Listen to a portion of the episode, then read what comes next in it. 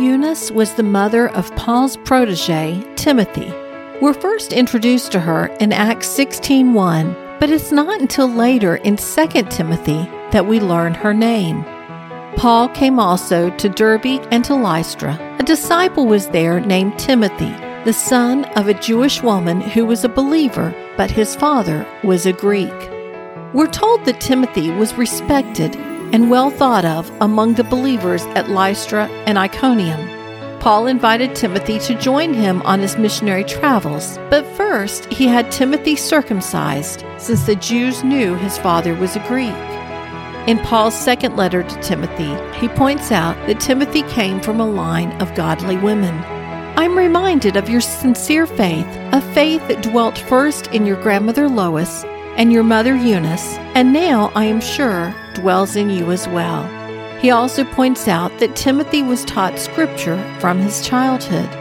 But as for you, continue in what you have learned and have firmly believed, knowing from whom you learned it, and how from childhood you have been acquainted with the sacred writings which were able to make you wise for salvation through faith in Christ Jesus. What an amazing testimony of a godly mother's influence on her son, despite the fact that her husband was not a believer. We don't know the name of Timothy's father, but we know that Eunice, his mother, instilled in him godly values and a solid understanding of Scripture. May we also pass on a godly heritage.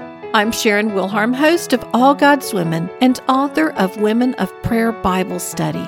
Learn more about Eunice and all the other women in the Bible at my website at allgodswomen.com.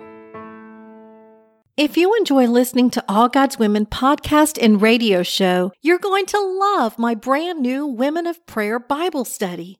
Get to know the character of God by studying the prayers of women in the Bible. Grab your copy today, available in paperback and Kindle.